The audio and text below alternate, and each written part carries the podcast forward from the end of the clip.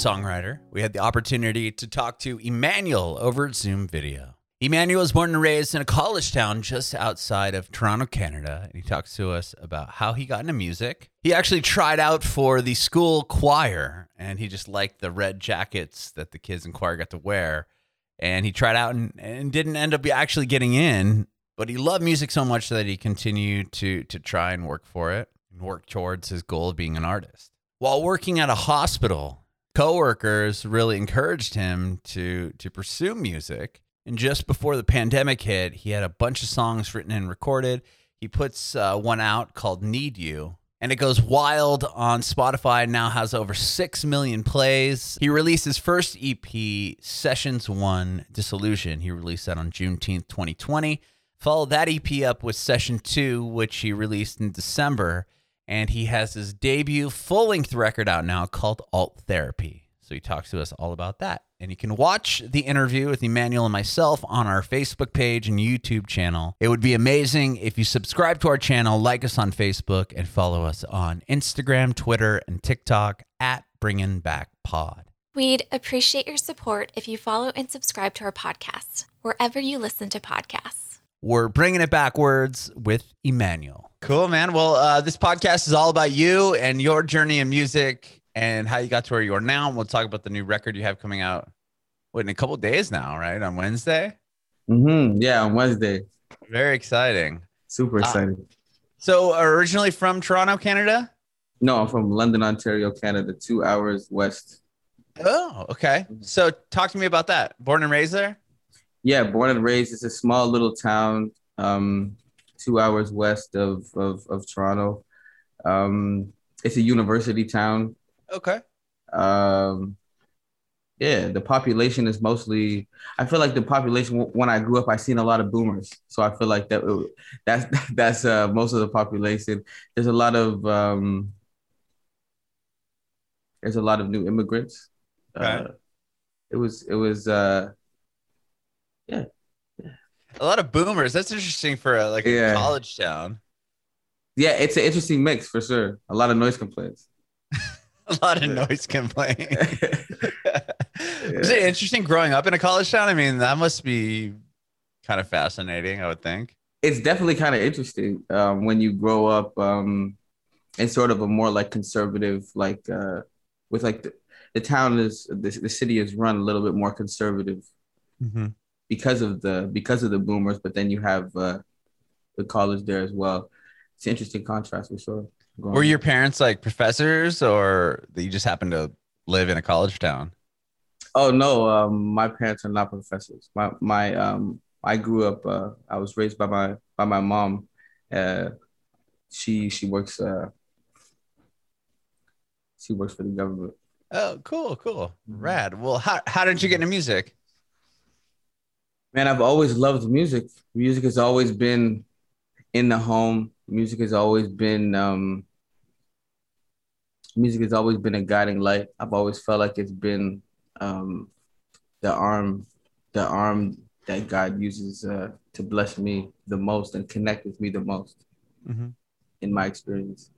Um, so, so I um, I fell in love with music in that regard, and um, I found that I had uh, a talent for music. I found that I had Uh, the ability to draw and stir emotion with the music that I made um, through long trial and error. And it was something that I really wanted to pursue. And it was something that I really wanted to see through. And I'm still uh, and I'm still on that journey.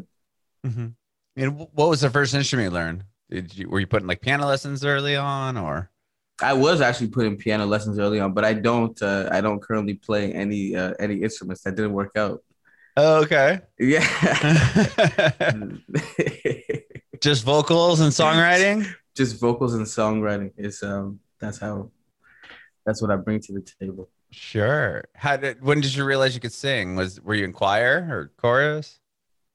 I uh I there was a there was a choir in, in elementary school. They were like the red they were like this, they had these red coats. They had these cool red coats. My older sister was in that choir. Okay. I actually tried out I tried out for the choir and I didn't make it. So uh, I wasn't I wasn't in any choirs, but um, well, you I, showed them, right? I was. I, I used to have dreams. I used to have vivid dreams of performing in front of the school, trying to be a red coat. Um, but I never, I never made it. But I, I, I, I practiced. Uh, I can, I can really attribute a lot of my singing to just like sitting um in front of a computer watching YouTube videos for hours. Really? Yeah. What were you watching? Like, what, what, who were, who was inspiring you at the time? Wow, that's a. I feel like when I was really young, when I was really young, I would watch. Uh, Vocally, I would try to aspire to sound like uh, like Chris Brown a lot. Okay. Listen to a lot of Chris Brown videos. Um, I would watch a lot of Boyz two Men videos. Those vocals, uh, the vocals from those nineties R and B, um, from some of those nineties R and B groups are, are crazy. Mm-hmm. Uh, yeah. Um, New Edition. Sure. Stuff like That's that. Cool. Right on. Um, when did you start like a pursuing music, like as a passion, career? Um, I really started to pursue it. Um, I think and really like uh, really take it seriously uh, when I was um, when I was around twenty. When I was around nineteen, between the ages of nineteen and twenty-one was really like the transformative time of, um, in my life when I uh, when I started to really take music seriously. And how, was there like a moment that you that you started taking it seriously? Like, was did something happen where you're like, oh, I should really start pursuing this? Or um, I was working, I was working at the hospital, and um, I felt like I was really fulfilled in that in that in that work uh, in a lot of ways. I was really I was really happy um, serving people in my position at the hospital. I was a cleaner. Uh, mm-hmm. I was really happy uh, serving people in that regard. I really liked, uh, I really liked the staff that I worked with. Um, the pay was good. It made me, um, it made me feel like I was, uh, like I was really, uh, like I was really a part of my community. In that, in um, in a good way, I was really serving my community in a good way. Uh, but there was like a deep yearning that I had to really pursue music. I really, I really, um, I couldn't get it off my mind. I was in love with the idea. I daydreamed about the idea. Um, it was always on my tongue. It was always on my lips. And um, I think it presented itself in a way that I couldn't, uh, I couldn't ignore. And mm-hmm. I couldn't ignore the passion that I had for it. And I couldn't ignore it down to the, the people that I worked with and the people that I would, uh, patients that I would show the music to at the hospital, uh, telling me to, telling me to pursue it. And um, like the staff at the hospital, giving me like letting me leave early from work to go do shows, and like really like it was really um it was really a beautiful transition. Mm-hmm. When did you start playing shows? Were you ri- always writing songs? Like when when you did those earlier shows, was it all original music? Uh, the first uh, the first time I ever was on stage was really like um at like a youth conference, like a Christian youth conference. Oh, cool. And, and um. I think the first time I did a show, like a paid gig, was around the time frame that I was telling you about. Like um, when, while I was working at the hospital, um, we procured a couple of uh, positions uh, to to perform at shows in Toronto, small shows at like dive bars, mm-hmm. and um, even down to, and, and we we started doing them uh, frequently, and we got to the point where uh, where we were able to. Uh, headline at the at the at the Drake Underground, which is uh, a pretty iconic uh, wow pretty iconic spot in Toronto, which we're really proud of. Was that all done or with original songs? Yes. Mm-hmm. Wow. What was the first song you wrote and like showed to somebody? Was that pretty, I can imagine, vulnerable?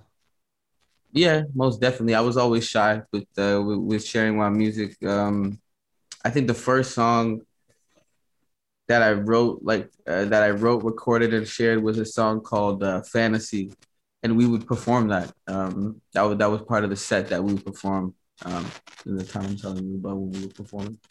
And what, when did you record it? Was it like, did you know that you had a song that you thought was really good and you wanted to go, you know, share it to the world? Like, um, was it? I mean, I meant, tell me about that. Like, booking the studio time, that must have been a pretty big step for you.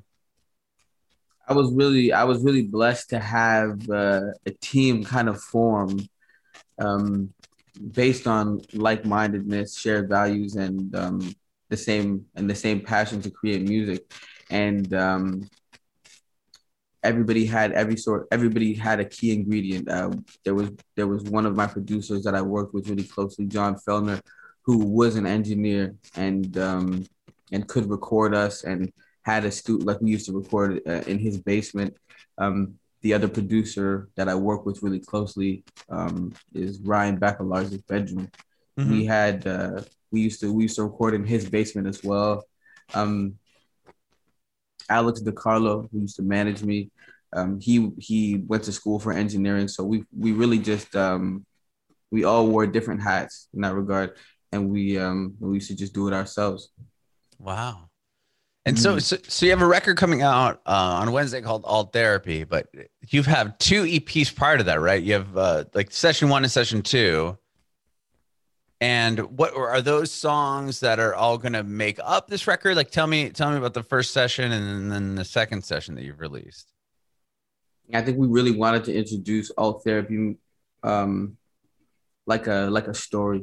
We wanted okay. to introduce uh, the sessions like seasons, um, and and seasons that I was going through in my life, and to introduce different stories of pain and and different stories of triumph. Um, to really. Uh, Let people have time with the records and and uh, give the records time to sort of uh, make their way around before telling the before telling a more um, full story with a little bit more finality, and also uh, leaving some room for some new beginnings as well too.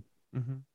So when when you put out like uh, session one, the Disillusions for the first session, when when did that record come out? Oh wow, that record came out. Uh, Was it some time Late. ago? It was some time ago. Oh, okay. It came out. It came out early. It came early, out early twenty twenty. Oh, okay. So it's mm-hmm. within the within the past year, year and a half or so. Um, mm-hmm. Like so. So when that album came out, like where were you at when this whole pandemic hit? Were you starting to get your career off the ground, or and then that kind of threw a wrench and everything? Like, tell tell me about that. It definitely, it definitely threw us for a whirlwind. Okay. Um, We had we had a lot of plans. We were planning a video for uh, for for the for the single uh, that was released from that E P, Need You. Mm-hmm. Uh, we we had a video planned for it. We had uh, we had a lot of we had a lot of places that we wanted to go, a lot of uh, a lot of things that we wanted to do in that time, um, to network and to and to really uh, and to really help push this record, but that all really did get uh, to put on hold because of the pandemic. So um, we were really in a place where uh, where we were trusting and working with what we had, and really trusting the team, and just praying that God would uh, see it through. All right, so so you so session one came out Juneteenth, twenty twenty. Talk, talk to me about, like, was there a specific reason for, for, for releasing it then? And I mean, there must've been, and tell me about the impact of putting that song out or that record out on that, on that particular day. I think um, the music that we make, uh, we really try to offer peace, and we really try to offer um, a safe space to unravel with the, with the energy, especially the energy within, um, within session one, Disillusion. And uh, during such a turbulent time, um, we really thought it poignant uh, to, to, to put that record out, and also to offer that same, um, that same gift in a time where we're remembering uh, such a dark time mm-hmm. in our history as a, as a world. Well, I, I real, real, I want to rewind real quick for a second to session one and and uh, that that first song uh, that you put out, well, the one that became like this massive hit with "Need You," right? Was that like? Did you tell me about that? I mean, it has like six million plays on YouTube, or I mean, on on Spotify. Like, you put the song out. Like, were you expecting anything? Like, tell me how did the, you know, how did it start picking up some sort of steam there? I like to I I, I like to really lean on my vision Uh, that I have for my future, of being able to take uh, my music and really um, and really take it around the world. I do want everybody in there, everybody in their mom and grandma to know about uh, to know about the music that we make, and to have had experiences with it. Uh, but I really didn't have any expectations, and we were really um, we were re- I felt really in limbo, and I was really uh, really proud to see how uh, how many people have had their moment with uh, with Need You and continue to have moments with Need You. I'm really proud of that record. Mm-hmm.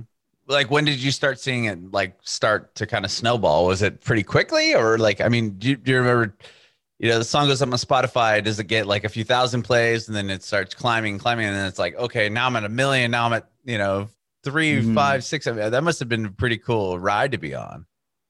Most definitely. It is exciting. I really try to like, I really personally try to stay off the the D S Ps, looking at the, uh, okay. looking at the, looking at the stream numbers. But, but, but when people did tell me, it was, uh, it was really, it was really exciting to be a part of that climb.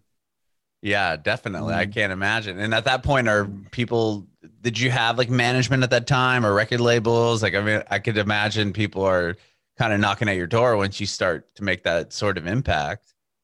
Yeah, most definitely. It was, uh, I was, I was working with, uh, with Universal Music Canada at the time. Okay. Um, and now mm-hmm. you're on, now you're with Motown, which is huge. Yeah, it was, uh, it was yeah, it's a, it's such an honor. It's such an honor to be a part of the, to be a part of the tapestry, to be, um, Motown is such an iconic label. Oh yeah. Um, so many legendary acts coming from Motown. Uh, super honored. I really want to be, uh, I really want to be one of those legendary acts that would be spoken of in that same breath. That would be, uh, that would be the fulfillment of the dream that we have. Yeah. I mean, like you said, it, definitely legendary. Label. Yeah. I love the artwork that you have for all of your your record covers. Like, I mean, they're all similar in the mm-hmm. sense of the same same art. Is it the same artist? Like, um, can you tell me about, like, was that the same art? Do you, do you choose the same artist? Like, who who does your artwork? Because it's it's beautiful. Thank you very much. I appreciate it. Yeah. Um. It is the same artist. His name is uh, Funny Tummy. Okay. We, th- we thought uh, we thought it would really we thought it would be really uh, poignant and um, and like indicative of the message to honor um, to honor Black women on the covers of uh, of all of the E Ps, and to to honor the women that have reared me and the women that we wanted to highlight in the album, and a reoccurring story within the narrative of Alt Therapy. Uh, that I found to be, um, I sort of found uh, as a pattern in creation. Mm-hmm. So is, is that like a local artist? Like, how did how did you find this artist? Um, uh, Funny Tummy is an artist that we found on Instagram. Uh, I was really? put on, I was put onto him by uh, by by a close friend and collaborator. Ooh. Yeah, it's cr- it's cool. It's such a cool, um, you know, uniform. Art, how it, it kind of goes through all the all the different singles that you've released with the different album covers. Is I'm imagining the Alt the Alt Therapy final record will also share similar art. Mm-hmm. Most most definitely, we wanted to uh, definitely wanted to uh, to show um, Black women and how uh, and how and how even. Um, Let me rephrase this. Uh, we wanted to show, uh, we wanted to show kind of the opposite. We wanted to show how, um, even though they are similar, sort of in their nature, that um, the energy that you can um, that you can receive from all of those different uh, covers is not is not monolithic. Mm-hmm. And you said there's a there's like a concept kind of behind the the, the records. Like you you talked about the first session came out with a certain narrative, and same with the second session. And then is the full record going to be like you're cohesively, you know, like are all these songs going to be on the, the album and when it comes out, like session one and two? Mm-hmm. Like tell me, tell me how it's to put together as far as, you know, weaving everything into one project. Was that difficult? Uh, the, I think uh, within the creation of the music, we had a lot of records to choose from, and uh, we kind of picked the ones that that made us feel the most, and the story and the story was kind of born from that. That's the kind of I I, I really uh, I really believe that's the way that we felt out uh, felt out the story. Okay, okay, that's mm-hmm. awesome. Mm-hmm. Do you feel like the the record kind of um, the, the songs on Disillusion or this first session kind of reflected that. And, and when it came to releasing it on Juneteenth. If I'm being completely honest, I think the themes that we released in, in, in session two uh, speak to that reality a lot more, uh, okay. a lot more directly. But uh, in terms of just releasing, um, in terms of just releasing music uh, that people can listen to when they're in their feelings, uh-huh. something, something that can offer you a safe space to unravel. I do believe, uh, I do believe those records offer that. Do you did were the songs that came out uh, on the second session, were those written in that time period between um, the first release and then when you put out the second one in December? Mm-hmm. No, they okay. were, uh, all of the records were created uh, prior to that. Okay. And with, mm-hmm. with session two, so, it's, so did you collaborate or clump the songs in, in session one and session two together for like a particular reason where you're like, okay, these songs fit together here as, and when it comes to session two, you know, coming out in December with Black Woman. Uh, we, we, put the songs together on the album to really uh, to really represent themes and themes of growth, seasons mm-hmm. of growth, seasons of conflict, seasons of um, season, more turbulent seasons. And also, I feel like there's turbulence in all of the seasons that we put out and all of the sessions that we put out. But um, I feel like some some of the songs are approached with a little bit more wisdom on mm-hmm. my tongue, I believe, in the creation of it. Sure. And then with, with this, mm. the full record coming out uh, in a couple of days, um, was it difficult to kind of, kind of streamline everything together into one piece? uh, no, it really, uh, after listening to the records, um, it really fell into place. It, it became really clear, the story that we were, the story that I was trying to tell. Mm-hmm. And with with with the rack uh, with the album coming out on Wednesday, I mean, you must be pretty excited. It's your first like full piece of work. And what are you most excited about? Um, it's been a long time. It's been a long time coming. I'm really just excited to get it out. I'm really excited for people to hear the the last song on the album. I've been. Um, it was a really. Uh, it was a record uh, that was uh, really fun to make. A really beautiful record to make. Beautiful experience. And what, like in the in the meantime, like I mean, have you been? I'm sure you've been probably working on new music. It looks like you're in, in some sort of studio right now. Um, have you? Has it stopped since uh, you know having the songs ready and to go in early twenty twenty, or are you constantly working on new music? I'm actually just here for this. Oh, uh, but. Uh, but uh I love that. But yeah, I am. I'm working. I'm working. I am working on new music. Uh, me, I've always like uh, all during the during the whole pandemic. I've been uh, I've been really trying to um, to take space to be able to uh, to find and feel out the next move and to find out uh, where we want to go musically in close collaboration with uh, with Ryan with Ryan Bachelard's Bedroom. What about live performances? I know Canada's pretty, still pretty strict, right? As far as like the the pandemic goes. I know here in the United States, they're starting to open it up stuff a bit, and people are booking tours. I mean, mm-hmm. uh, do you is coming here to perform even in the cards, or like uh, like how do you see live performance going? I think every I think Canada is becoming more and more vaccinated, and uh, we just we just started opening back up uh, slowly as well. Uh, we were we were it was it was it was really strict down here for uh, for a long while. Mm-hmm. Um, uh, so yeah, I'm really looking forward to getting back to doing shows. Hopefully, um, hopefully some opportunities show up here domestically, and uh, hopefully a lot more opportunities show up uh, around the world to be able to perform as as everything opens back up. Yeah, I can't wait. I mean, I, I know for you guys there too, it's been really, really tough uh, as far as coming across and then being stuck in like a, you know, quarantine, some government issued quarantine, and then going to your house. And it's just been uh, hopefully that all kind of, I mean, everything as far as the world goes uh, opens up here s- soon enough, and you get to play this record out to the world. Yeah, most definitely. We're sick of that movie on this side. We want to we want to live in a different movie. Totally, man. I love yeah. it. Yeah. Well, thank you so much, uh, Emmanuel, for, for hanging out with me today. I really appreciate it.